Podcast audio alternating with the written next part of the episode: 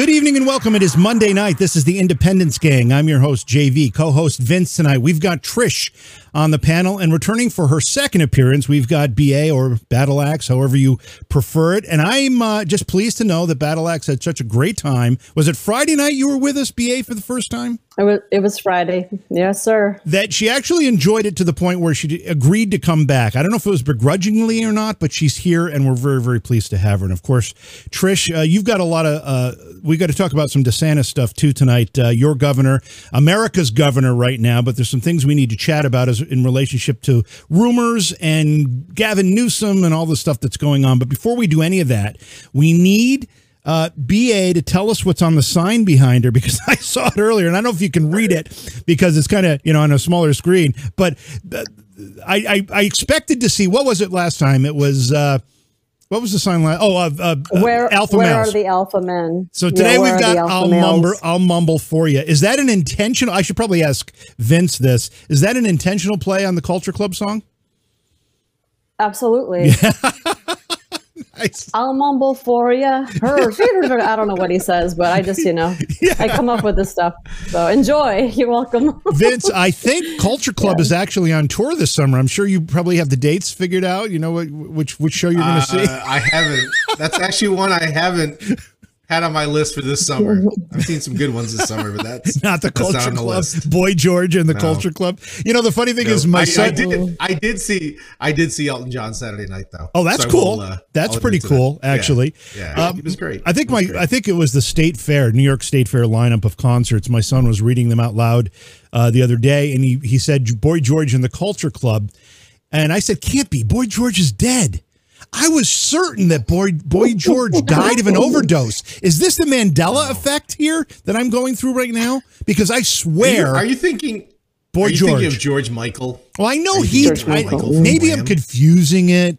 I know. I mean, I know Maybe. that he he died, but I swore I could. Sw- okay. I, I, thought there was like pictures of Boy George like taking trash out. He was at, working as a janitor, and he died. Of, I don't know. Maybe. Who knows? Uh, whatever. Mandela effect. Well, or Pete just, Burns did. Mandela. Maybe you were confusing Pete Burns. I have no idea. Singer who, of Dead or Alive. Pete Burns. Oh, really? No, I didn't know that. I don't know who that yeah, is. I remember the lead singer of Dead or Alive. Yeah, actually, he he died from too many plastic surgeries. He was addicted oh, to plastic surgery, oh and that's God. how he died. So. Oh, first world problems, I Our, suppose. Wow. All my '80s icons, right? All my '80s icons. Uh, well, we just who, who is it? We just lost today. Uh, actor from uh, Sorvino. Yeah, from oh, Paul um, Sorvino, Goodfellas. Yeah. yeah. Yeah, crazy. Yep. All right. Uh, he taught us all. He taught us all how to slice garlic with a razor that's blade. Right, that's right. Exactly. yeah. All right. Well, let's talk about another fantasy here. Uh, this one it keeps popping up. Liz Cheney. I'll make a decision on running for president in 2024 down the road. Uh, I'm trying to figure out how someone who can't even get reelected, uh, get their own party's nomination for uh, running for Congress in a state that is almost entirely registered to her party, can actually think that she's has a shot of running for president. Ba, this is real fantasy stuff. Okay, so maybe down the yellow brick road. So maybe that's what she's going to be running for. That's that, my response. That's my official response. That's a good one. It's a good one. Trish, um, I don't know the why Republicans never seem to learn this lesson. Right now, Liz Cheney is under the illusion that Democrats like her. And you might think they do based on what the media does. Now, this is one article I saw of many today. What to know about Wyoming Rep Liz Cheney's August primary. And if we zoom in on this thing, it says after the GOP blackballed Rep Liz Cheney, Republican Wyoming, for criticizing Trump, she's fighting to keep her House seat in Wyoming. I don't think it was really the GOP blackballing Liz Cheney. I think Liz Cheney uh, betrayed the Republican Party in many, many ways and is paying the price for that betrayal. Right. I, and it's, I just, I find it ironic that we have, you know, the Democrat media simping for a Cheney. Like I didn't I think I think it's quite it's quite amusing to me that we've come to this point now where oh the the the warmongers are the good people so we yeah. have to back them up now. It's it's like okay. It's fair. It's all it's let's just listen. Liz Cheney's not going to run for president. She can't win Wyoming. There's no way she can win the country. So it's just but you know AOC heard a rumor AOC's thinking about running now so it's this it's all bets are off now cuz AOC's in there. Vince, as a political consultant, I know it's it, it's any it's laughable, but Vince, as a political consultant, you must have to talk to candidates uh, or potential candidates, and when they say, "Hell, you know, I, I took this position on you know the climate or whatever," and the Democrats love me, they'll support me. They never do. You always fool yourself into thinking you've made friends across the aisle, but it doesn't really ever play out that way. Uh, you're right in that it does. It doesn't. The the Democrats. Uh, more than Republicans, the Democrats they will they will cross party lines, but they have to have a good reason to do it. And I don't think Liz Cheney is going to be a good ra- reason for uh, for for Democrats to cross the line. I am going to take a little bit of a counter uh, to the okay. To the, the the comment so far on on I I never count anybody out in this business. I don't count anyone out because voters mm-hmm. Have short memories. And you don't know what three months six months test one for for liz cheney is her primary next month in august Let's see what happens there. Mm. I still I don't count anybody out. I, I say that the, one of the most important things in this business is to have good name ID, and she's got great name ID. She's going to have a lot of people in her corner still, Republicans in her corner. She's going to have institutional people. I know we want to be anti-establishment, but there's still something to be said about the institution. And, and you have to remember something else. I, I always say that on any given day, there are 50 people in the United States who think they can be uh, think they can be uh, president of the United States, and and they're all sitting in the in the U.S. Senate. I mean, at any time you've got you've got so many U.S. senators and members of the House who think that they can they can be president, and they actually believe it. Uh, I mean, that'll all get weeded out in the process, but I, I don't count anybody out. Not not this early. Um, Liz Cheney is quoted in this particular article about her possible 2024 run. She says, We've got to be able to come together and stop the very dangerous kind of politics we've lived through over the last year and a half, certainly. Uh, BA, you think she's talking about Democrats? Because I'm pretty sure she's talking about Trump. Well, did you see the C SPAN uh, little snippet of she, she talked about friends or her, her ally, friends on the other side of the aisle? She was talking about herself as being a Democrat. She was talking about Mark Meadows. He's a Republican. She just outed herself as a Democrat. I was like, hello, is any is this thing on? Is anybody listening? So I mean, she outed herself right there. And I, you know, I pay attention to politics, not not as much as some do, like you guys do. But I just think it's an absolute joke and and to Vince to your point I mean you are in the in the political game and you know what's going on. But me just as like a, a normal person who doesn't have their own podcast but I do read a lot I, I watch a lot I thought this is insanity. She is talking about running down the yellow brick road. So that that is just my my view. And you know let her go and see Wizard of Oz but I I just think it's absolutely insane for her to, to do this. And she's playing political politics with the J6. I mean, it's insanity what's going on. I, I'm like, is anybody watching this idiocracy? I don't often um, disagree, I'll say, disagree with Vince. And I'm not really doing it now, but I'm going to offer just a thought here, Trish, for you to comment on. Um, Vince, Vince is right. Voters have short memories, but primary voters have mm. longer memories, I think. And she would have to get through a primary that would include most likely Donald Trump and some other, you know, um, Pompeo. I don't know. Put your list together. Uh, I don't think she. I think she she pulls. She has about as much much success in a Republican primary that Kamala Harris had in the Democrat primary. I was literally just thinking the same thing. if if if Liz Cheney can't pull her own state, you know, that's it's not it's not doesn't it doesn't bode well for her in the long run. So yeah, I just Liz uh, Liz is just an opportunist. I mean, she's not like let's just be honest, she's an opportunist. She's just looking for whatever whatever in she can get with whomever she can get it in with so that she can stay in power. And she doesn't care if it's with the Democrats or the Republicans. She's like Mitt Romney. She doesn't care. She'll put whatever letter behind her mm-hmm. name. You know, she's the Charlie Crist of of Wyoming. She'll slap a D on the end there if that'll that'll get her get her elect, elected. So it's again, it's just laughable. Hageman's gonna just wipe the floor with her. So it'll it'll be good. Vince, I see you shaking. I'll be looking forward to that primary in a few days. Yeah, I see you're shaking your head in agreement there. You agree with what's yeah. been said here? Oh. Yeah, I don't, I don't, I don't necessarily disagree. I'm just taking the the you know, I just take the point that it's a it's it's a it's a long time between now and 2024, and, and you don't know what's what's going to happen, where Donald Trump's going to sit in the minds of voters by the time we get there. Um, if I told you know, if if a year and a half ago I told you one of the one of the most uh, common sense conservative voices in 2022 is going to be Tulsi Gabbard, you would believe me. right? Good you point. wouldn't believe me. yeah. And here she is. Here she is. Like she actually sounds like she's making sense to people. I know what's going on. Yeah, good so point. crazy world. Good point. All right, crazy changing world. changing uh, stories here. Capitol Police arrest House staffers for protesting climate change. Not in front of the uh, Supreme Court. Not at uh, Kavanaugh's house. Not at some Republican senator's house. But in Chuck Schumer's office. This is kind of funny. The United States Capitol Police arrested six House staffers. These weren't just protesters, these were actually House staffers on Monday who were protesting in the Senate Majority Leader Chuck Schumer's office. Uh, what do you think about this, BA? Kind of protesting their own. It's kind of interesting. They're saying, Chuck Schumer, get these negotiations for Build Back Better restarted because we can't let Manchin win the day here. Uh, but I kind of see it as them turning their fire inward.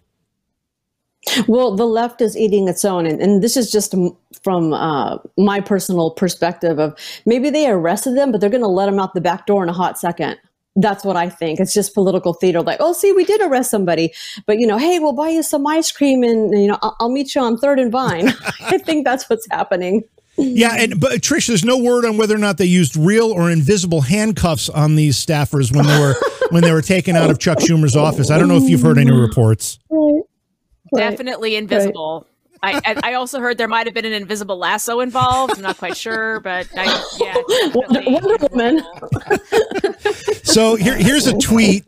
Uh, breaking congressional staff are staging a peaceful sit-in to protest our leader's failure and inaction on climate policy and urge them to use every last negotiating tool to meet this moment. The time to act is now. Staffers come through. So this was in support, but they ended up arresting the six um, demonstrators uh, for a DC code violation, which is equal to unlawful entry and failing to leave the office after they were hmm. told to leave, according to police. The six people arrested are all House staffers.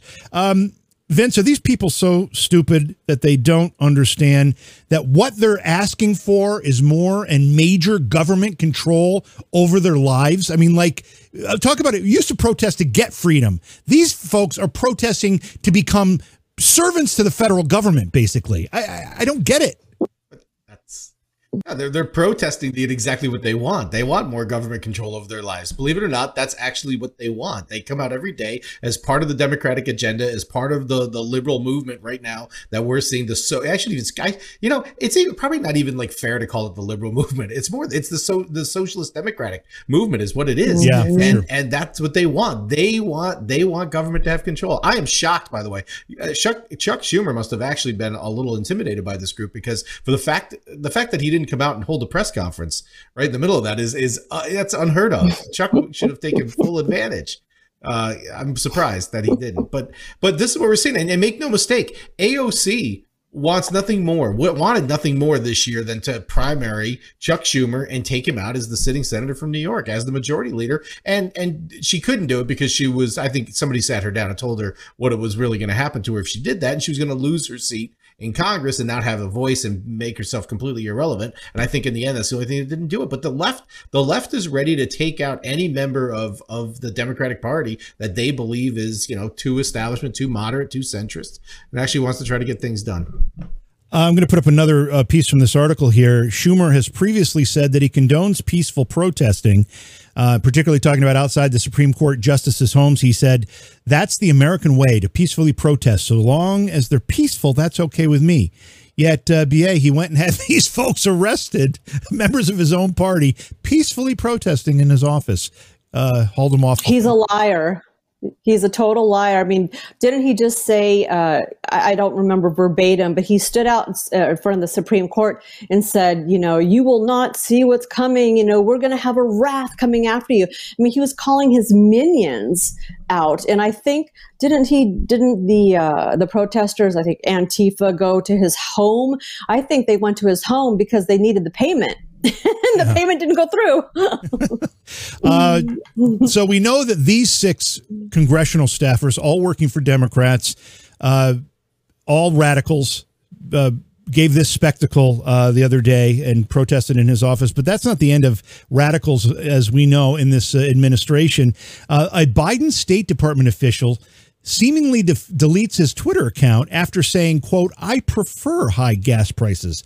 So this guy, a Biden administration State Department official, tweeted his support for high gas prices, having seemingly, uh, he, he seemingly deleted his account after receiving an online backlash. He said, backlash, he said, quote, I prefer high gas prices. It equals less driving and less CO2. Uh, the name of the guy from the State Department is Alan Eyre, and he tweeted it on Friday. Another example of how radical these people are. And and I have to say this, Trish, they permeate all of the federal government. They are everywhere, and not just from the Biden administration. These people have been appointed by president after president, and they get entrenched in these departments, and they're the ones that are effectively calling the shots, which I would have to say is one of the reasons Trump had such a difficult time in the beginning of his pres- presidency to get things to move. Yeah, it's I I'm enjoying watching all these leftists tell us how if you can't afford gas, just buy an electric car.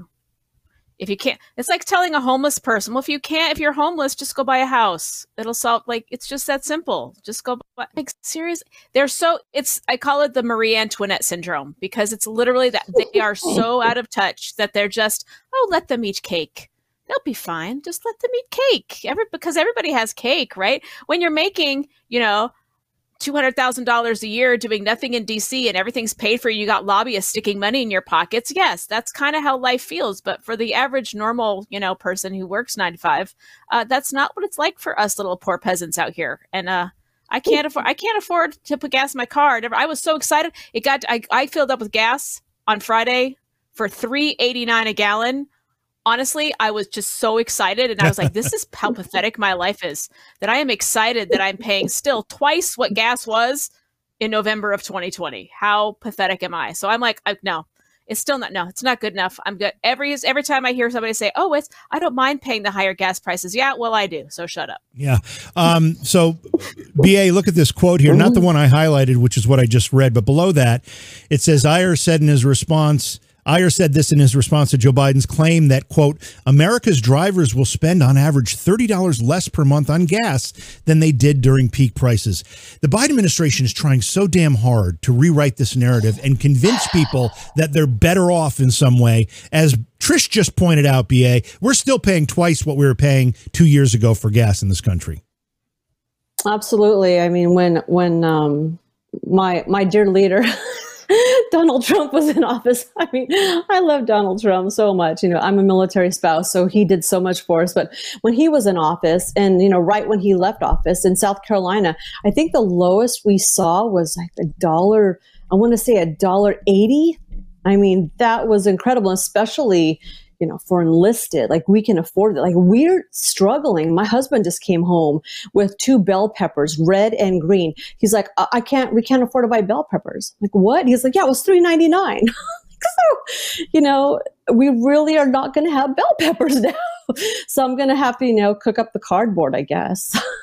but I mean, these people are absolutely insane. I, I, had a, I had a quick conversation with some weirdo at the gas station and I, I don't, he said, uh, can I buy your gas? And I said, are you a Biden supporter? I said, you can absolutely pay for my gas. it's just a really weird conversation. That is weird. But, you know, we're, we, it was very strange, but, um, we are really struggling and people don't think about military like we you know the military can't afford it. It's really killing the military especially like enlisted.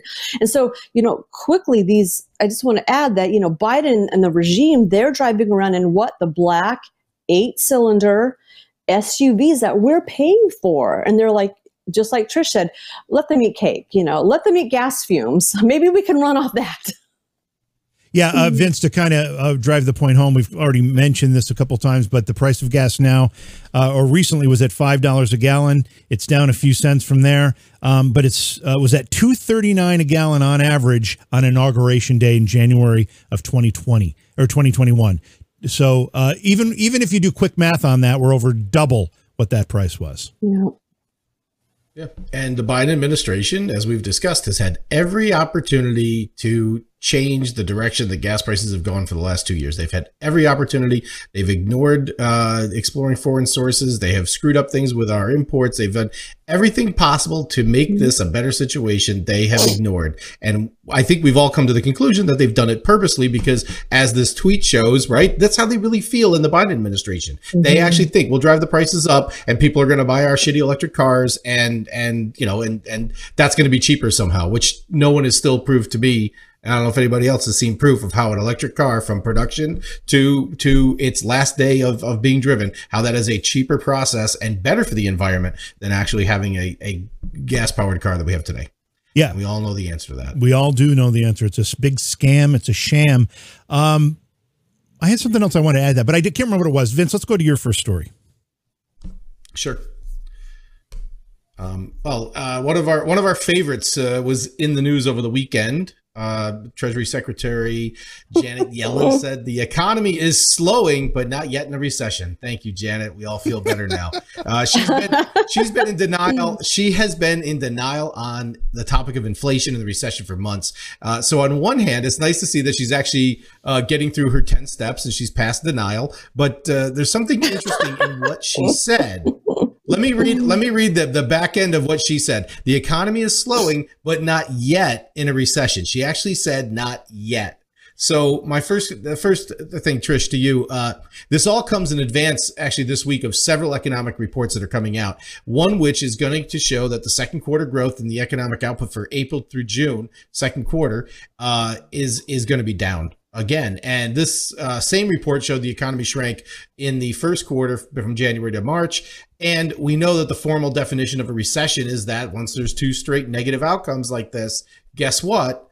We're we're in a we're in a recession. So what what are we doing? I, is the Biden administration finally coming around and going to admit, hey, we're going to hit a recession? The numbers are going to smack them in the face. It looks like maybe by the end of the week. Um, this is just more more incompetence from the Biden administration on the on the whole uh, handling the economy, though.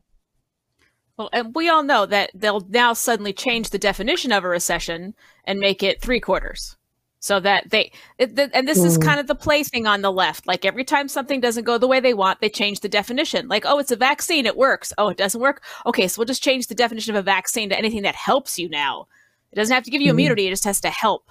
Uh, so it's it's just it's there it, biden even said just the other day was it yesterday or today? He he said oh no there's not going to be a recession. No no no that's not going to happen and i'm like dude right. just go get your rocky road ice cream and shut up like i like it's it's to the point he's so he's so out of it. It's like, dude, we everybody is struggling. There is a recession. We've got a bear market. We've got now two quarters of negative GDP growth. We're screwed. I mean, we've got the interest rates going up, housing prices are through the roof. Like it's the 1980s all over again. It's just that's it's the fact that he can't see it, considering he was alive during the 80s and he was in office during the 80s, um, it'd be nice if he actually just admitted that that's how bad it is again. So true. So true. Um, also, that we also know that the uh, the Fed is now going, they're set to increase uh, rates again to help curb inflation. Mm-hmm. We know this has to happen. We've all talked about how maybe the the Fed needed to kick this in a little sooner, uh, which you know we have to get there though. We have to raise the rates because that's the only way we're going to get inflation under control. Raising interest rates. Uh, also, though, if we do this too fast, is going to lead to an increase in unemployment, and it's it's not it's not lost on any of us that very interestingly and Janet Yellen went uh, in her uh, over the weekend when she was doing the the uh, the Sunday news programs uh, she pointed to the fact that the US is not in a recession because the job market is strong and businesses are hiring. Now, we know this has been a consistent talking point because as far as the Biden administration is is concerned, it's like the only positive thing that they can point to in what's becoming a disaster of a presidency. Now, we've argued also that the reason that they're able to grow grow the job market is because they're still bringing back jobs from the COVID shutdown that the Democrats, in, you know, in, put put in place on everybody. But but BA, regardless. Uh, uh, maybe if the Biden administration took responsibility from the beginning instead of denying in, in, in, inflation existed and then they called it transitory and, and, then they they just continually try to distract from the issue altogether maybe we could have raised those interest rates curbed inflation softened the blow to the job market and moved through this economic downturn more easily than the hurt that is probably coming down on the US economy as predicted by most financial experts that are out there right now. So I guess that's a long way of, of, of asking the question. They really screwed this up, didn't they? But it's done on purpose. I've told a lot of people uh, it's done on purpose. I mean, people talk. I talk to a lot of people, and they're like, "We don't understand." And and I, like I said on fr- on Friday, this is the common fornication of America. They're doing it on purpose, and they don't care. They're bringing the hurt. But Biden is, you know, has his vascular dementia. You know, I'll mumble for you and stumble for you down up the stairs. they they don't they don't care. They really don't. But if you look back at the Obama administration, you know that crushed us as well. I mean, it crushed the military. We had one point, a one point raise for the military. That's how much they got it down to. But they just don't care. And like I said, we're paying for their jet fuel, we're paying for their gas, we're paying for all of their groceries. And they live insulated. They're building walls around themselves. And we don't have a wall at the southern border. They don't care and they're doing it on purpose. So there's no there's no sense of trying to like can't they see? No they don't care and they they know they're doing wrong but they just don't give a damn. Yeah absolutely. And and that's very interesting that you say that because i've also we've we've had the discussion and i've also thought that there's a lot of this that seems to be uh, self-inflicted or it's part of a, a much grander scheme. And, and and jv still i mean we know that you know the incompetence can't be denied here but also it doesn't get lost on you that the to improve the economy, we needed to get through, uh, we have to get through the inflation crisis, and job loss was going to be inevitable for us to actually cure inflation. And and you know, I'd love to get your thoughts in general on where we where we're headed here. But I and and you know, as far as is it pure incompetence?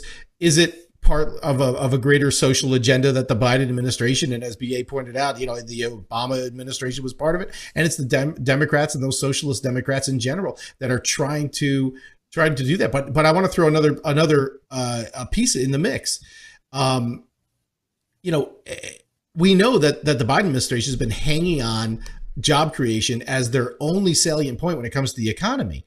Do you think they were trying to delay this so they could get through the midterms with strong job numbers, even though they knew that it was absolutely mm. going to crash the economy in the end? Delay what until after the midterms? They were going to delay. They're delaying actually handling the the inflation problem yeah. as they should have to hold on to their job numbers through the midterms. Uh, there's the, you know what? I don't put anything past them. That certainly makes a lot of sense in their world um, because they do everything. Everything is optics and messaging, and they're not good at any of it. Uh, and and as far as their understanding of the economy, I saw a, an article not long ago that said something like. Uh, the average amount of experience in the private sector of all the uh, employees of the Biden administration is something like a fraction of a year. I mean, these are these are all academics um, people who who base their policy decisions on on wild theories, no practical experience, no real life experience. Men, I don't think any of them have ever had to meet a payroll. They don't understand what that feels like. Uh, you know, so what we can't really expect them to fix the economy because they don't even understand what the economy is.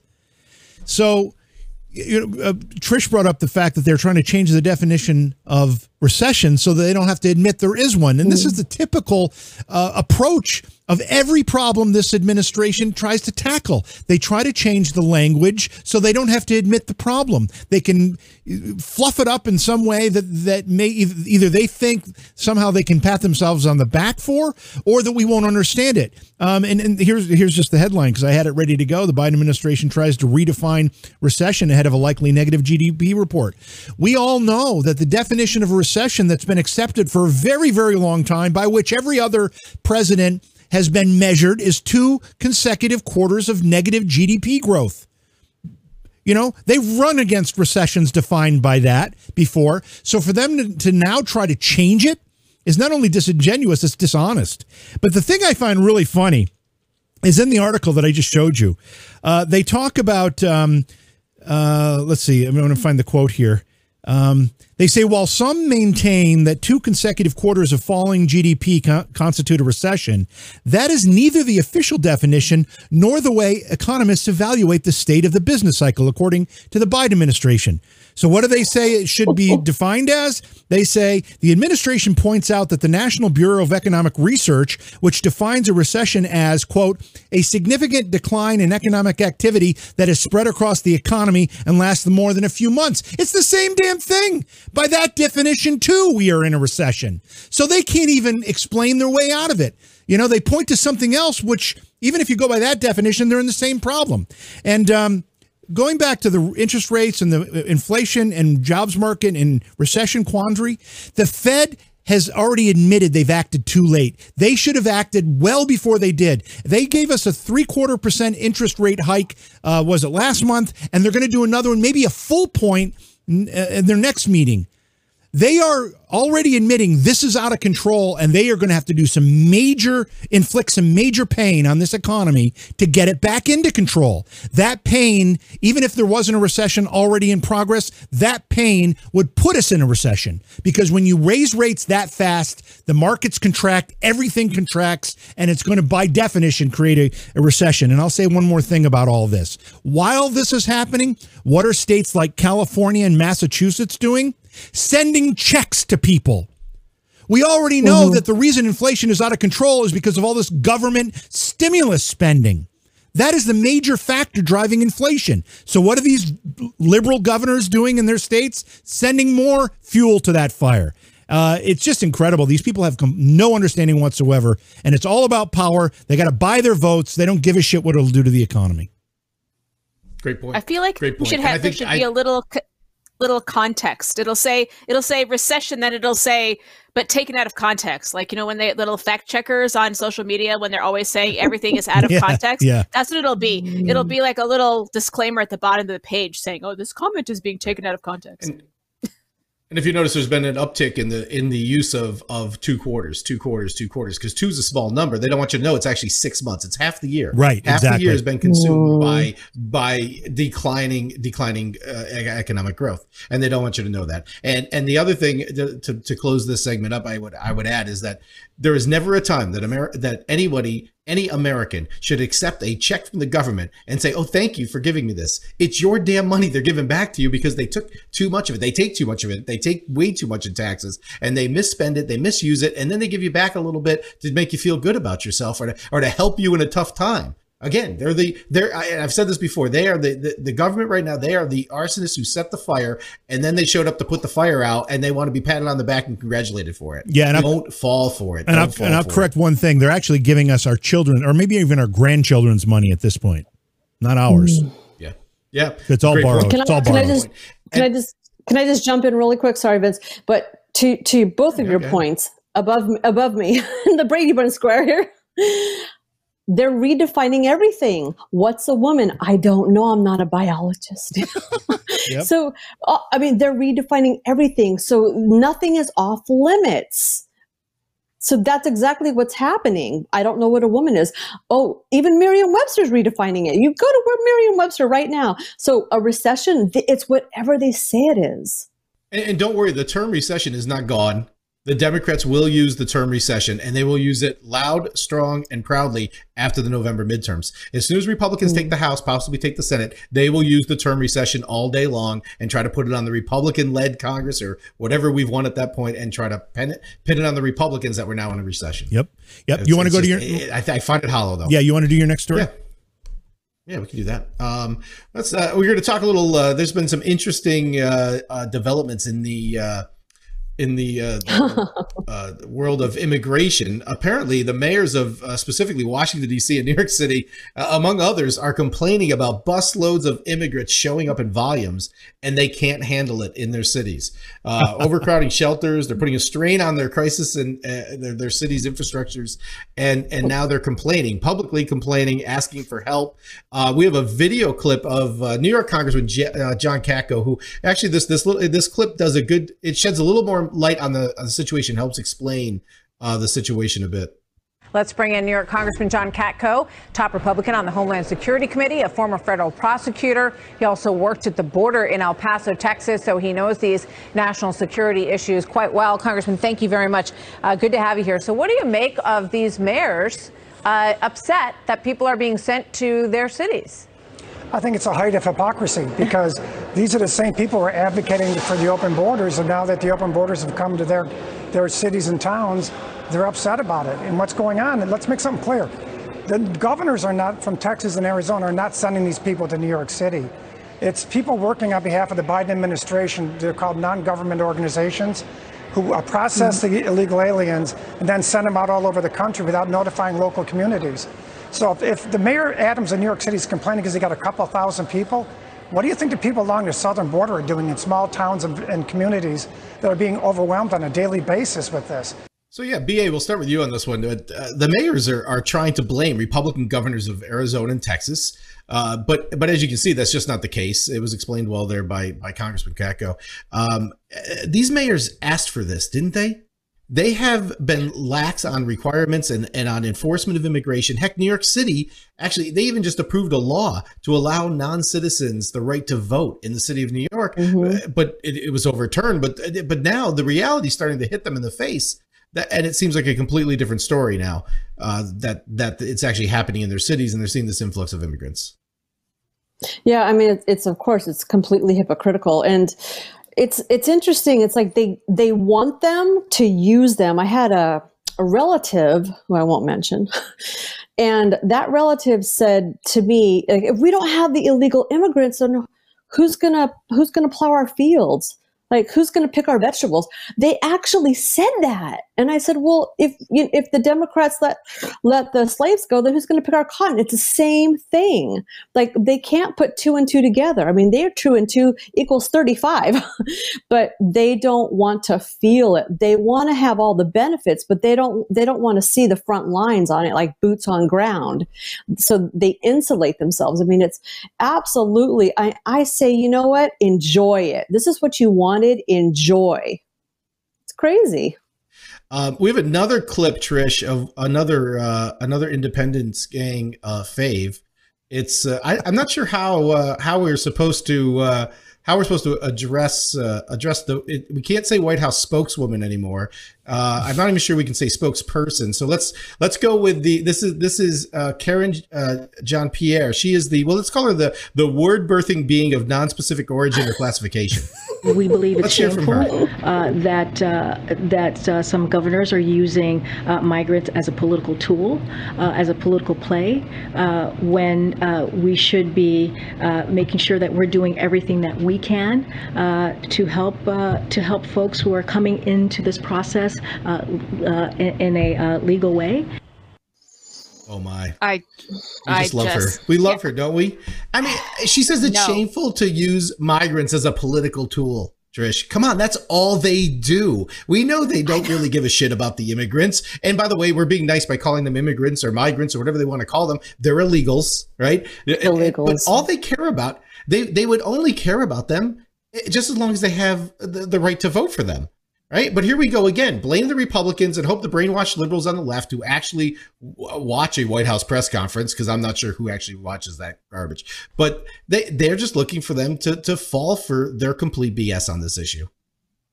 And they will. And see, that's the sad part is that they are catering to this, you know, 11%. What is it that Biden's approval rating is? Like 20% now? 20% of the population? Negative. So, Isn't it negative 20? Yeah. Yeah, exactly. So it's they're down, catering to that. To clo- it's down to close family and relatives. Exactly. Exactly. and other government workers who rely on the government to give them their paycheck right. for doing no, right. absolutely no work exactly. at all.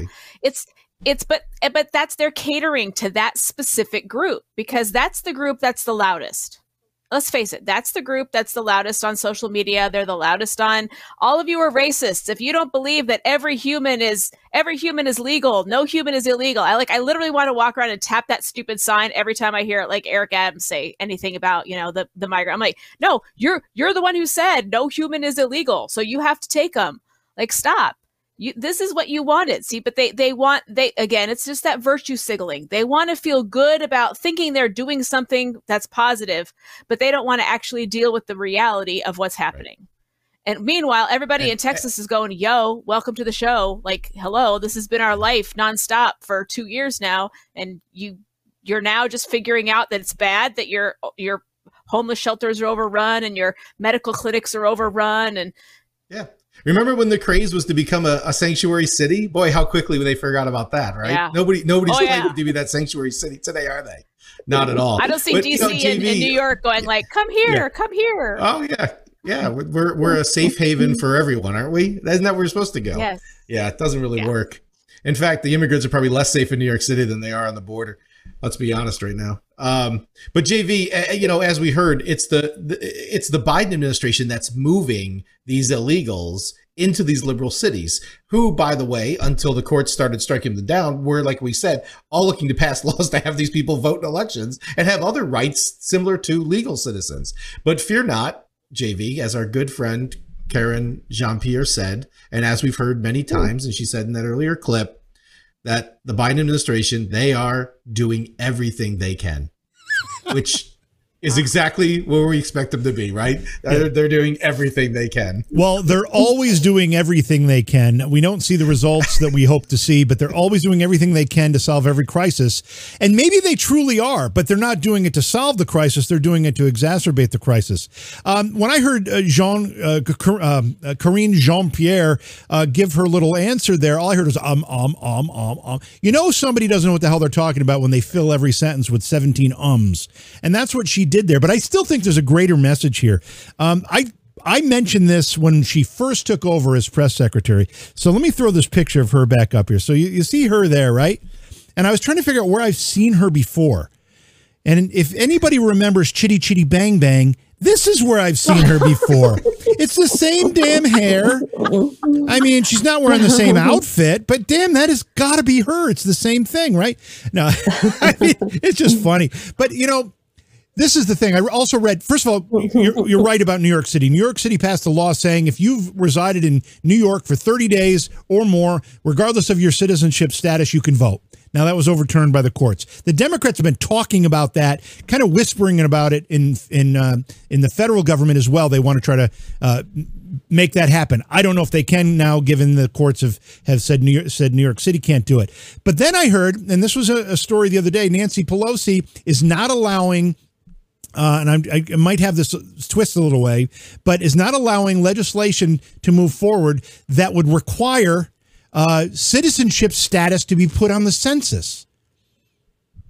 So when they do the census next time, they want to make sure that they don't ask if you're a citizen because all they want to do is count the people. Now, that may not seem too harmful but the reason they want to do that is because Congress apportionment, your con- number of Congress people you have representing a, uh, an area is determined by population. So if all the blue urban areas are filled with these illegals that are counted in the census, they will count toward congressional apportionment. And therefore, New York City will have more Congress people, LA will have more Congress people. All these blue cities will suck up all the Republican rural areas with more Congress people. That's why they want to do it. Everything they're doing, whether it's DC statehood, whether it's Puerto Rico statehood, whether it's the not allowing citizenship to be asked on the census, is all about them becoming more powerful. That's all it is.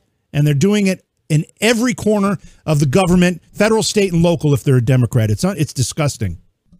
Yeah, that's true. I mean, California, there's people leaving in droves. And so what's happening?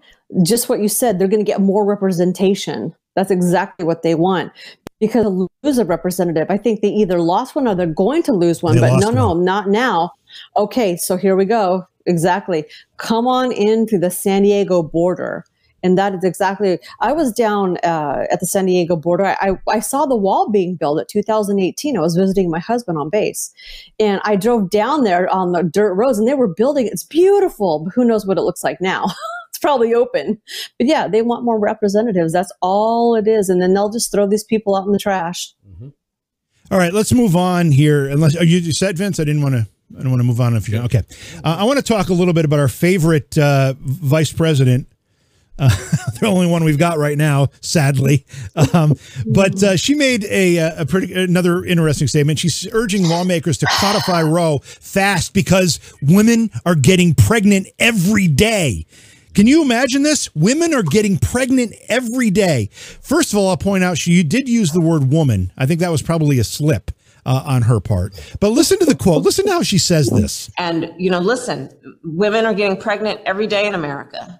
And this is a real issue. And we need to act with a sense of haste about what is at play, what is at stake. Trish, she sounds like she's talking about cancer you know, Americans are coming down with cancer every day in this country. We have to work with haste. But no, she's talking about women getting pregnant, having children, becoming. I mean, it's unbelievable how they're characterizing the the fact or, or the the idea that a woman might actually get pregnant and have a child. Yeah, well, if you continue on with that quote, she later on says how important it is to have abortion to protect children. Like what? That's the polar opposite of what abortion does. It doesn't protect children, it kills them. What the it's again, it's we go back to this. Listen, they have had 50 years since Roe was passed by the Supreme Court. They've had 50 years to codify it. 50 years. I mean, and under Obama, they had the Democrat president, the Democrat House, the Democrat Senate. They had the perfect opportunity to do it, and they didn't do it. And like again, now they have the opportunity again. The thing is now it'll never pay. There's no way. There's there's been too much backlash. There's been too much, especially with the number of, you know, people being outright saying, you know, at abortion at any time for any reason, regardless of gestational length, regardless of anything, just if we want it, we should be able to get it. And it's like, no. That's and that's those kind of extremists I don't think the I don't think the left realizes that those kind of extremists are really hurting their cause. Because every time one of them says that, a person who might be sitting on the fence is like, "Whoa, that's like totally psychotic and no, we shouldn't be doing that." So it pushes them a little bit more to to to the side of sanity. So I, I, I applaud the crazy leftists who are pushing that because they're pushing more and more people to the sane side. But it's it's never going to be codified. Never. They're never going to have the votes. They're never going to have the votes. I mean, they can't even get votes to do basic things right now. Like, you think you're going to get the votes to codify Roe? Like, no. Like, listen, just accept the fact Roe's been overturned and get on with your life it's now a states' rights issue. It's it, battle it out in the states. Like all those people in California who are super gluing their hands to the highways so that they can block traffic because they want to be able. Like, listen, you can still kill your babies, California. Like, don't worry. Like, they're even talking about legislation that any child up to the age of 28 days, if they die for any reason, it will not be investigated at all. I'm like, what the hell is going on in these crazy? Le- I mean, no offense, like, but what the hell? I don't get it. Like I don't I honestly don't understand what's going on in places like California and Oregon and and Colorado. Like I don't what what are they thinking? I I'm kind of at a loss for words. have we really gotten that far down the rabbit hole that we have zero regard for any life at all? That I mean, that's what it says to me. That like it's a newborn baby, it still doesn't count because it's not a person yet, because it can't live on its own. It's not a self-sustaining human being, so it doesn't count. It's it's our property to do with as we want to. And again, we get back to that whole thinking of human beings as property.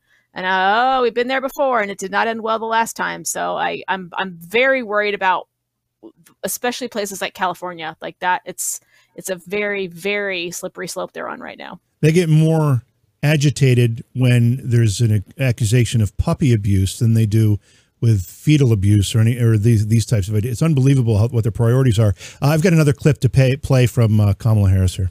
Putting back in place protections for for the folks who are at risk right now because of what the court did in Dobbs just weeks ago. BA, help me figure out what is the risk? How are they at risk? How are these people at becoming, risk? at risk of becoming pregnant. I mean, just what you said, it was like cancer. The way she's talking, it's like, there's drunk drivers and we have to stop them because they're going to kill people. I mean, she is demonic. She needs to be exorcised. Like she needs to be hit on the head with holy water. She'll probably burn and put a cross on her forehead. I don't know.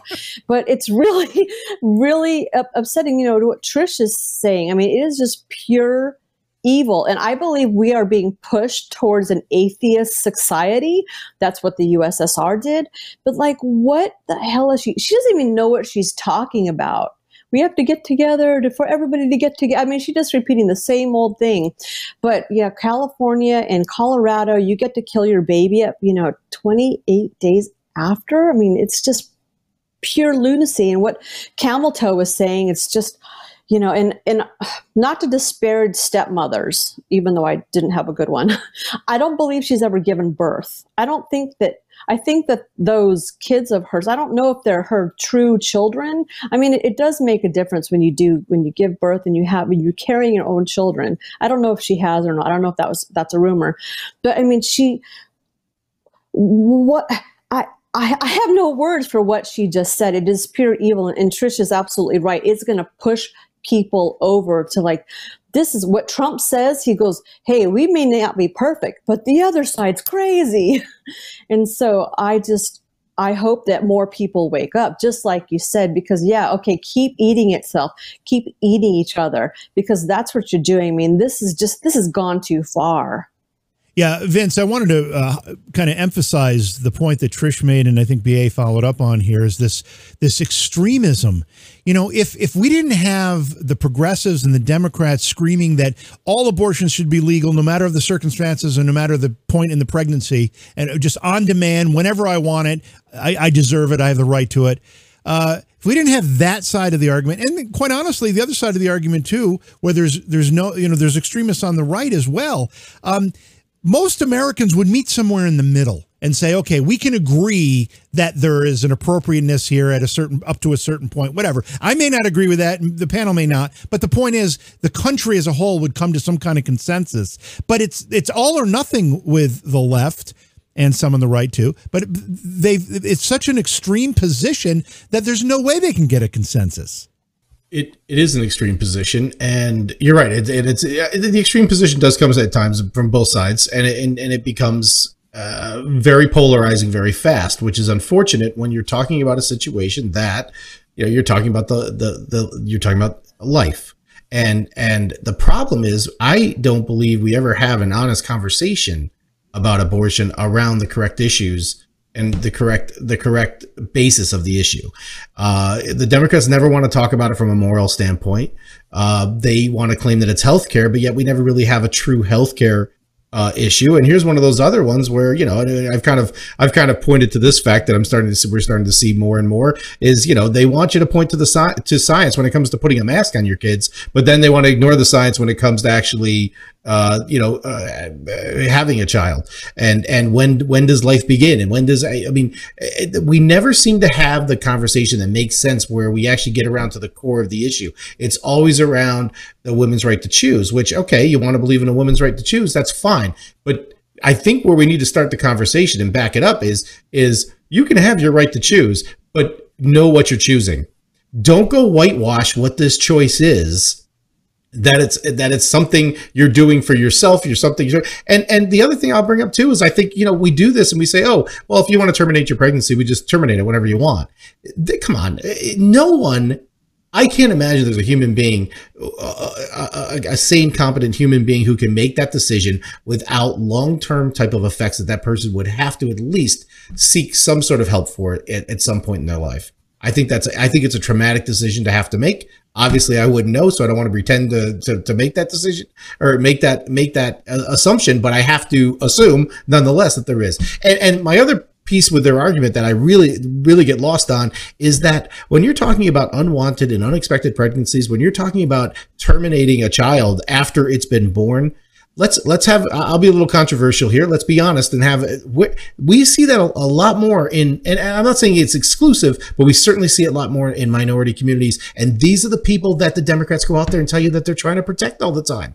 These minority communities that they care so much about yet they're they're willing to throw it away. So here you go. I'll go, I'll go real radical. What we need is a, a republican to step up and come up and put legislation in that actually uh, makes the father of a child responsible for uh, for um, um, uh, for um, geez, for childcare and uh, right uh, for childcare at the time of pregnancy.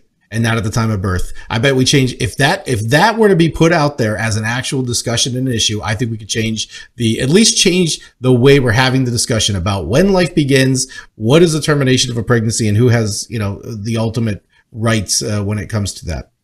Uh, by the way, yeah, BA, can I jump in on that? Yeah, just a sec. Can I jump me, in? Yes, just a sec though. Okay. Um, BA Foxy Lady says Kamala Harris has two kids that are his, and she's not a good mom. Just I don't know. Again, that's just from the chat room.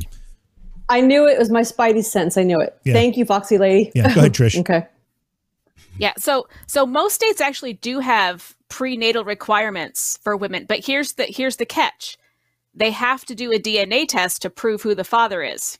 Mm. And a lot of women don't don't per, don't go after because they don't know who the father is. So they were they will say, "Oh, it's it's his baby." And then they go, "Okay, then get a DNA test." This happened to a friend of mine. She was convinced that this one guy was the father of her daughter and his whole family said, "Nope, get the DNA test." And he was like, "No, no, I know it's mine. I, you know, we had sex. Like it's the right time." And and they were like, "Nope, get it, get." And he he was very upset, but he went and got the DNA test. Turns out, wasn't his kid.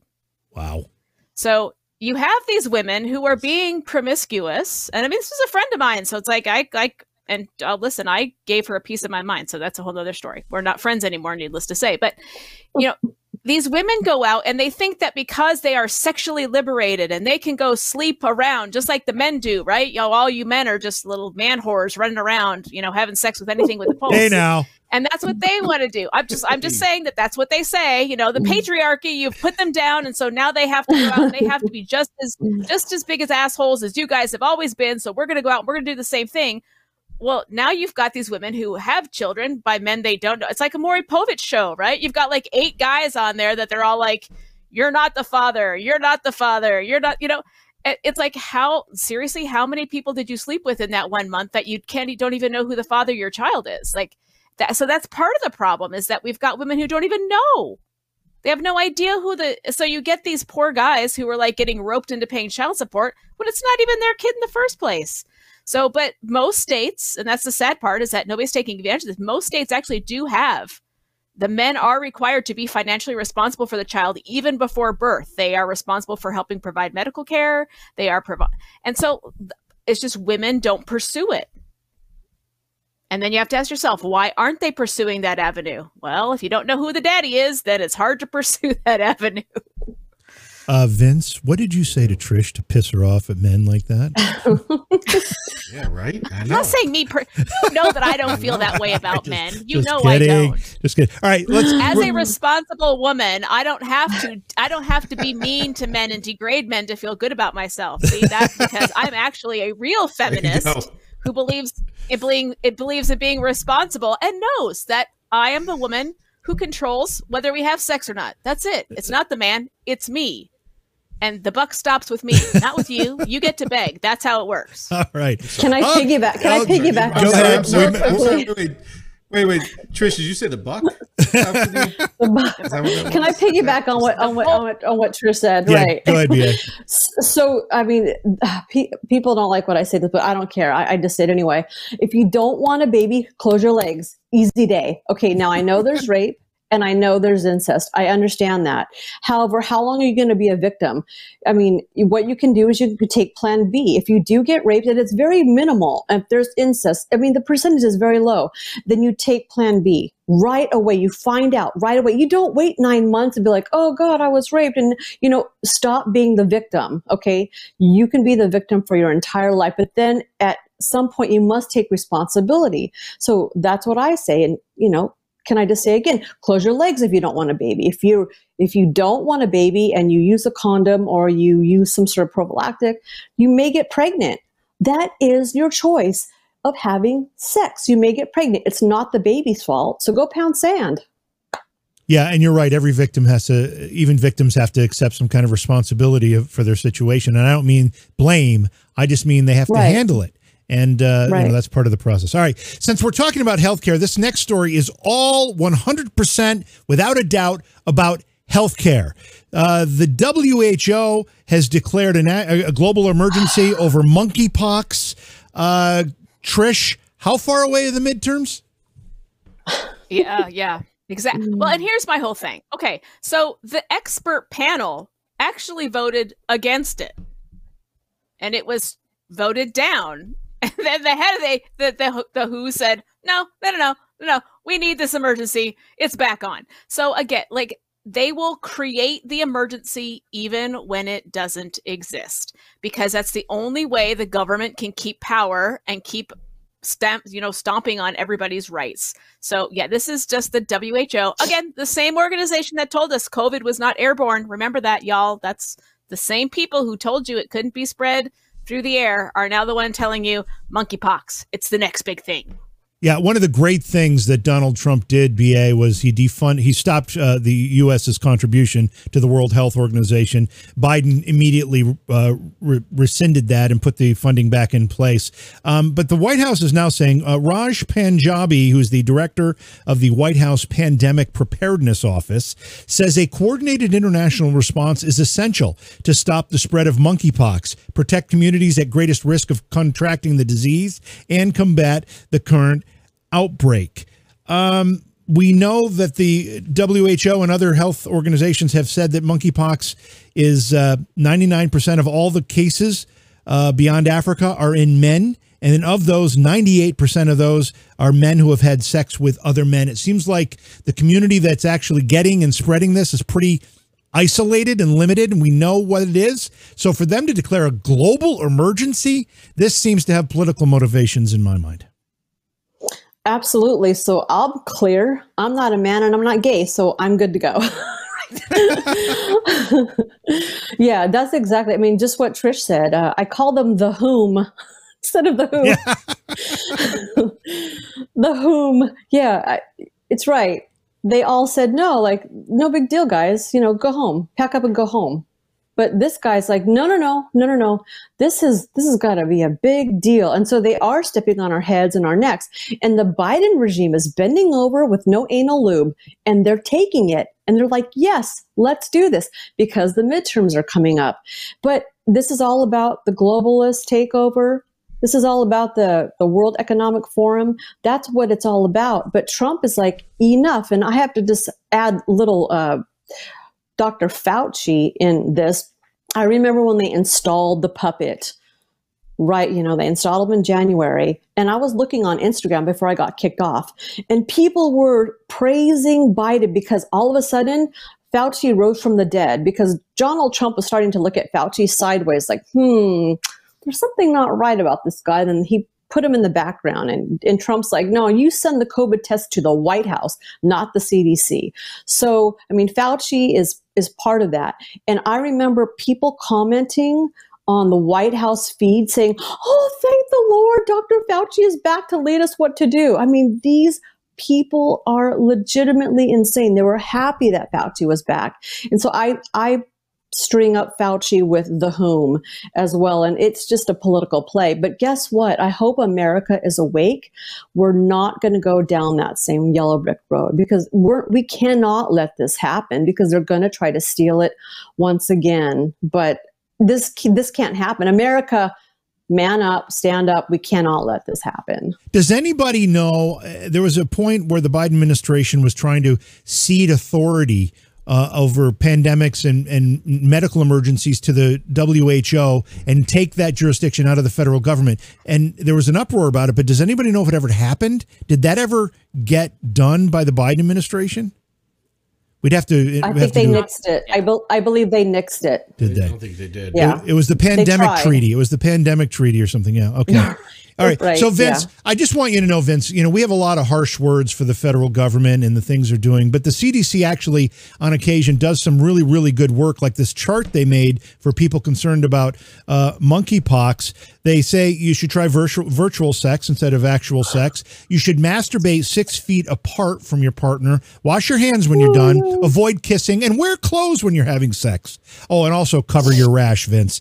Um, that ought to make you feel good to know that that the CDC is actually really hard at work making sure that Americans know how important this stuff is. Hmm. Tell me that's not real. That's not real, is it? This is absolutely real. Oh, U.S. Centers real. for Disease Control and Prevention has delivered intimate guidance for those considering sexual activity in the age of monkeypox. The tips come under the published heading Social Gatherings, Safer Sex, and Monkeypox. It's real. Oh my. I, I know this is the first time I've ever seen you speechless. I said you're almost gonna be speechless on this one because it looks it looks like some some you know some meme you'd find on uh, social media where they're making fun of everybody. no, I mean I listen I, once again. I mean, listen. If you put your trust in the government, this is what you get. You, yep. know, you get color coded, uh, uh, you know, little cartoony things are telling you. The still, they still want you to stay six feet apart. There's still the magic, uh, the magic distance. Right. And again, I mean, but this is this is this is the answer to this, right? This is the answer to this. And I, I you know, I, I, I know there's a lot of talk about the setup of another another crisis leading into the, you know, and, and again, the government's just letting you know that they're there. You know, we're watching over everybody. We're going to let you know that what you need to do to keep you safe. I think this is another huge disservice. And, and you're right, JV, and I've, I've read the same about monkeypox that it is more prevalent in in the in the LGBTQ community. And you know, I'll, I'll take this opportunity to, and I've done it on the show before, to tell all of our friends in that community, the Democrats, they could care less about you. They could care less about you. Do you really think? that they put out a full blown uh, worldwide warning about monkeypox in four in, in what in in, in less than four weeks. It, it, took the same. It took it took the government more than more than that to to accept AIDS as an actual uh, an actual communicable disease at one point, right in the eighties. And now you're telling me that they're going to turn around and tell you that oh monkeypox, be careful, everybody. It's just a crock of shit. It really is, and it's it's unfortunate that time and again we see our government just exploiting all different kinds of people whether and we've talked about many of it today we've seen it in our minority in the minority populations. We've seen it in the immigrant populations. We see it in the uh, now we're seeing the lgbtq communities. It's it's actually getting to the point where you know it, it's i'm glad that we can take a look at some of these things and we can have a laugh and we can put up these charts that they are putting out with because they are laughable. But but at the end of the day it's really sad that this is where our our our government and our government leaders are taking us and it's just completely taking advantage of of a lot of different people who could probably use a little help from the government. All fact. right, we're almost out of time here. Ch- uh, one last story I wanted to bring up because I think this is uh, actually great. Uh, Donald Trump spoke at Turning Point USA Student Action Summit. I think it was in Florida, wasn't it, Trish? Was that in Florida? Yeah. Yep. Yeah. Uh, yeah over the in, was it Tampa, Orlando? Yeah. Yeah, over the Tampa. weekend. Over the weekend, and he uh, yeah. his speech uh, talked about his Schedule F executive order uh, this is actually Ooh. really, really interesting, and it's uh, I, this is probably one of the most compelling things um, that I can think of that Donald Trump is proposing for a second term. He says to drain the swamp, we need to fire the swamp. With Schedule F, I took executive action to make it possible to fire federal employees who are bypassing mm-hmm. our democracy to advance wokeism and corruption. We now need Congress to institute historic reforms to permanently empower the president to root out the deep state and ensure that any bureaucrat who is corrupt, incompetent, or unnecessary can be told you're fired. You're fired. Uh, that's what Trump says. Now he refers to uh, Schedule F executive action. He signed this order before he left office, before Biden's inauguration, and Biden immediately reversed it, so it didn't take effect. Mm-hmm. But uh, Trish, fire the swamp root out the corrupt officials. We know that the DOJ is full of them. We know that the NSA, the N, all these, all of these agencies are just filled with these corrupt officials, these these deep state individuals. And uh, I don't know that fifty thousand is enough, frankly. Yeah, no. I first of all, people need to vote out these congressmen and women who who keep voting for these ridiculous things. That's the first step. Step 1, everybody vote these people out.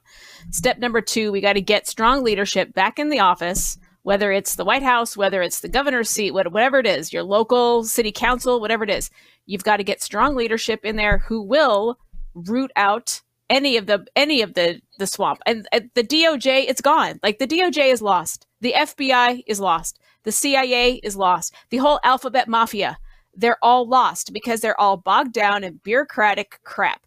And it's been like that. You know, I we talk about Fauci, like the fact he was like, oh well, you know, I can't serve under President Trump, so I'm going to be retiring, which is like weird. So he knows that Trump's going to make it back into office, so he's already planning his escape. You know, the same Fauci who said back in the 80s that he you know he was the one telling states to take children away from parents who were diagnosed with hiv and aids because they were going to kill their children. And he was the one rooting for the the state to remove children from these homes. So like i'm just waiting for it now. You know we've already got two confirmed cases of monkeypox in california. So is fauci going to be like yeah take those kids away from their parents because you know it's going to those parents are going to kill them. It's it's just absolutely the whole all the beer. I'm honestly, would our country run better without the DOJ and the FBI? I mean, let's be honest. It probably would because how many of these mass shooters have we seen was like oh was known to law enforcement was known to the fbi i guess almost every single one so and, and it's not that they're going to do anything anyway like, like what do they do we're going to investigate oh yeah we're going to send 12 guys to a garage because there was a garage pull that needed to be investigated because somebody was offended by the garage pull so it's it, they're just useless. They're absolutely useless. They're a total waste of tax dollars, and we could just get rid of them and rely on more local law enforcement. And I honestly think we'd be better off. Uh, I may have been a little premature in my use of the number 50,000 because I hadn't put this up yet, but Trump is planning to cut about 50,000 administrative state, state employees. Now, let's remember, none of these employees are elected. They're they're not really mm-hmm. accountable to anyone.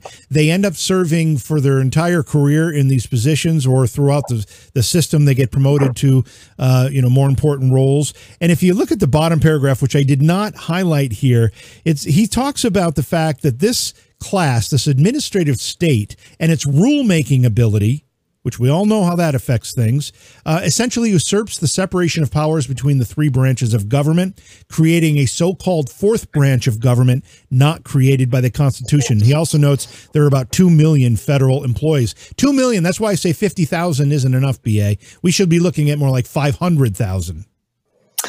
I, I agree. I mean, I don't I don't know a lot about Washington except you know I like to go up there and see the monuments. but um, you know, being being a military spouse, uh, I've had a very rude awakening on on bureaucrats, and I I know that it, unless you go up the ranks and you will get kicked out. You have to keep making rank. You have to keep getting kicked up.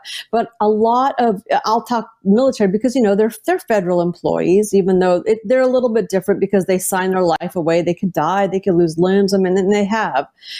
But even them, like the top, even the top enlisted and the top officers, they will do anything to stay in power. They don't care. I mean, I've heard story after story about, uh, you know, uh, a chief that has out in Afghanistan and he wants to get, you know, a, a bigger, a better rank or a medal or something. Let's go through this this desert. It's it's full of IEDs. It doesn't matter I, I need I need to get it for myself, and he does it. So it I know it's very upsetting when I heard that. Yeah, so it's the same thing with these politicians, and I be, and I, I believe that from what I read, Trump cut his staff. Right, Melania didn't need all the staff; they cut staff, but the Biden regime and Dr. Jill the Pill she upped the staff. It's like, well, what are you guys doing? And so I think that that goes along for NSA. Now, NSA is civilian and military, they work together. Um, but I believe that there's way too many, and it's like they're uh, they're a cancerous growth. They've metastasized, and they want to stay in, and it's really scary. And I don't, you know, I don't want to throw everybody. I don't want to throw the baby out with the bathwater, but I have to say that there are some people that are good people. You know, you've got your regular FBI that are good people, but then I think the people that pull the strings are really, really bad. And they all need to be, it's like fire ants, you know, this need to be set on fire and let them go scurrying. But it, it's a real problem. Uh, yeah, let me just illustrate the problem uh, here, Vince, in this article that I'm not going to go into, but I'll just show you this headline. I had it ready to go. Hunter Biden evidence wrongly labeled disinformation by FBI, according to a whistleblower. This is the type of thing we're talking about, Vince, here. You've got uh, agents basically embedded in the federal government working for one political party at all costs. That's an example of it. We also know that the EPA was just ruled uh, by the uh, SCOTUS by the Supreme Court that they've exceeded their authority authority in rulemaking without congressional approval. These agencies have gone rogue in many cases. They're extreme and they're and the thing about government employees, for the most part, BA is right. There are some good ones, but but liberals have an affinity for government employment. Liberals who come out with gender studies degrees, uh, you know, with women's st- feminist degrees, whatever they are, they can't get work elsewhere. They go to the work in the government. and they tend to be the career folks. Conservatives tend to be, and this is a great generalization, of course, but there is some truth to it. Conservatives tend to be uh, more independent minded, want to start their own businesses, want to do their own thing, don't necessarily want to be wrapped up in government service their whole life. So it's a, it, so these agencies are just filled with these partisan liberal Democrats, progressives, and uh, I don't know. What are your thoughts on fifty thousand or the whole idea of rooting these folks out of the government? I think fifty thousand is a start. It's not. It's not the. It's not the answer. I think there are many more agencies that you could totally get rid of, and and and, uh, listen, I, this this is a topic I can go on for a while. I think there's a I can name a, no, no, a number of other agencies that need to be reduced drastically, if not eliminated. Department of Education, uh, the IRS. Uh, we could easily go to a flat tax and get rid of the IRS in a heartbeat, and not have the the you know the burdensome. And, and here's here's here's the problem we have, and it's not about whether the people are good people or bad people. It's because it's about dependency, and it's it's it's mm. totally anti everything that America is, right? Is how we've set up the government now is because people go to work every day and they don't say, how what can I do today to do a great job? What can I do today to help serve the American people? They say to themselves, what can I do today, today to make sure I can keep this really good, cushy government job for another 10, 20, 30 years, get a good retirement, have good health care, have all these things. We've turned these into cushy jobs and all people care about when they go to them is keeping them. And they're going to do whatever they need to do to make sure they keep those jobs. Whether that means they're doing a favor for somebody who's in power, whether it means that they're going to hide hide uh, in the in in you know in the in the in the dark shadows of whatever department they're in, so nobody ever sees what they're doing. It's the and and it, it's it's just it, it's unfortunately becomes I think becomes a piece of human nature where these these jobs should be completely eliminated. Why don't we turn government government workers into something more like the Peace Corps, where you can go in, you make it more like a military type, uh, and not, not different from the military. Like I said, I use the Peace Corps as an example. You go in, you work for the government for four years. Maybe maybe they help you pay for your education. Maybe you get something else out of it and there's some other service to your country, then you move on. It's the same reason why, you know, and again, I think there's a lot of times we've talked about many issues on the show where there are simple uh, uh, simple answers that nobody wants to address, nobody wants to tackle. Mm-hmm. You you want to you you want to drain the swamp with your elected officials. It's term limits. It's very simple. Put term limits on. It, it, there's no reason why we need to have lifetime career politicians any longer we need to return to the idea of a citizen, uh, a citizen legislature where where people come from all walks of life. They come together as a body to make the laws to help govern and, and drive the direction of the nation, and then they go back into whatever work it was that they come to after six, ten, even twelve years. Wouldn't be that bad. There has to be turnover to keep it healthy, and we've completely gotten to a point where we don't do that uh, at all. And those and that that would be one of the easy thing, and then not just term limits in in uh, in in in in the in the actual elected positions, but what about the leadership? You know, all the committee the committee assignments that you need to be there. So you put term limits on all of it, and it would solve so many problems. I, I believe for for for where we're where we are, where we're headed.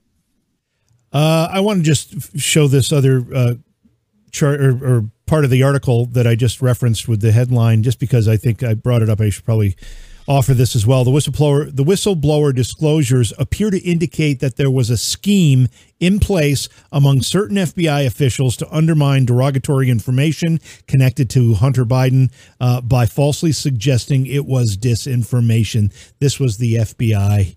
So I think that makes the point pretty well. Um, oh, one other thing I want to ask: Has anybody watched on HBO Plus or Max or whatever it is the uh, the the the limited series called uh, The Anarchists. Has anybody seen this?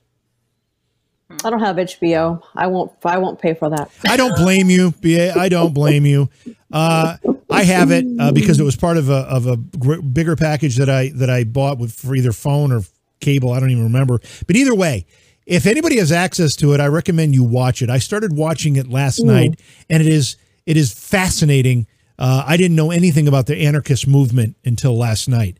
And in fact, I remember on previous shows, people have brought it up. People have actually said, I'm an anarchist. And I thought that meant you, you believe in, you know, a free for all uh, kind of thing. That's not what it is. It's something very, very different. I'm learning now uh, that it is. And in fact, a couple of people from this documentary series are going to end up on i've already reached out to them to have them come on america's lunchroom to talk about this stuff. I think it's pretty fascinating. So if you get a chance check it out. All right that's going to do it for tonight. Trish thank you for being here. I uh, uh it's good to see you and good to see you. Don't tread on florida flag behind you being uh, hung proudly in your studio room. Uh ba again thank you for being with us. Oh uh, trish where can people follow you Oh, uh, I'm still on Twitter. Haven't been kicked off again. Wow. So Vixen ninety five Trish. I know. I'm still there. Woohoo! Especially after this weekend. I had I had a very interesting weekend where um I got my I got myself into a little bit of hot water. So it was it was kind of fun to get all that hate thrown at me. Oh yeah. Oh, it was fabulous. I had all kinds of people telling me that they hoped I was aborted, and yeah, it was, it was lovely. I you know like I love it when that that kind of stuff happens. But yeah, I'm also on GETTR as well. Vixen ninety five Trish. Ba, where can people find you? I'm on GETTR and Truth Social at the Battle Axe. I've got a big axe in the background, so you can, you know, it's me. All right. Well, thanks for being here, Vince. Uh, you're still on Twitter, I suppose. I'm there. I'm there. You can find Liar. He's the Liar. least, the least Lurking. enthusiastic no, I social I, media guy. I, I, thought I was bad. He's I lurk, even. I lurk. I lurk in the shadows of social media. I watch everybody. I don't necessarily smart. That's smart. That is Get smart. involved these days. That is very smart. All right, listen. Thanks to everybody for being on the panel tonight. Thank you to everybody for paying attention to the program. Please like, share, follow, and subscribe. And I will see you tomorrow, 1 p.m. Eastern for America's Lunchroom. Have a great night.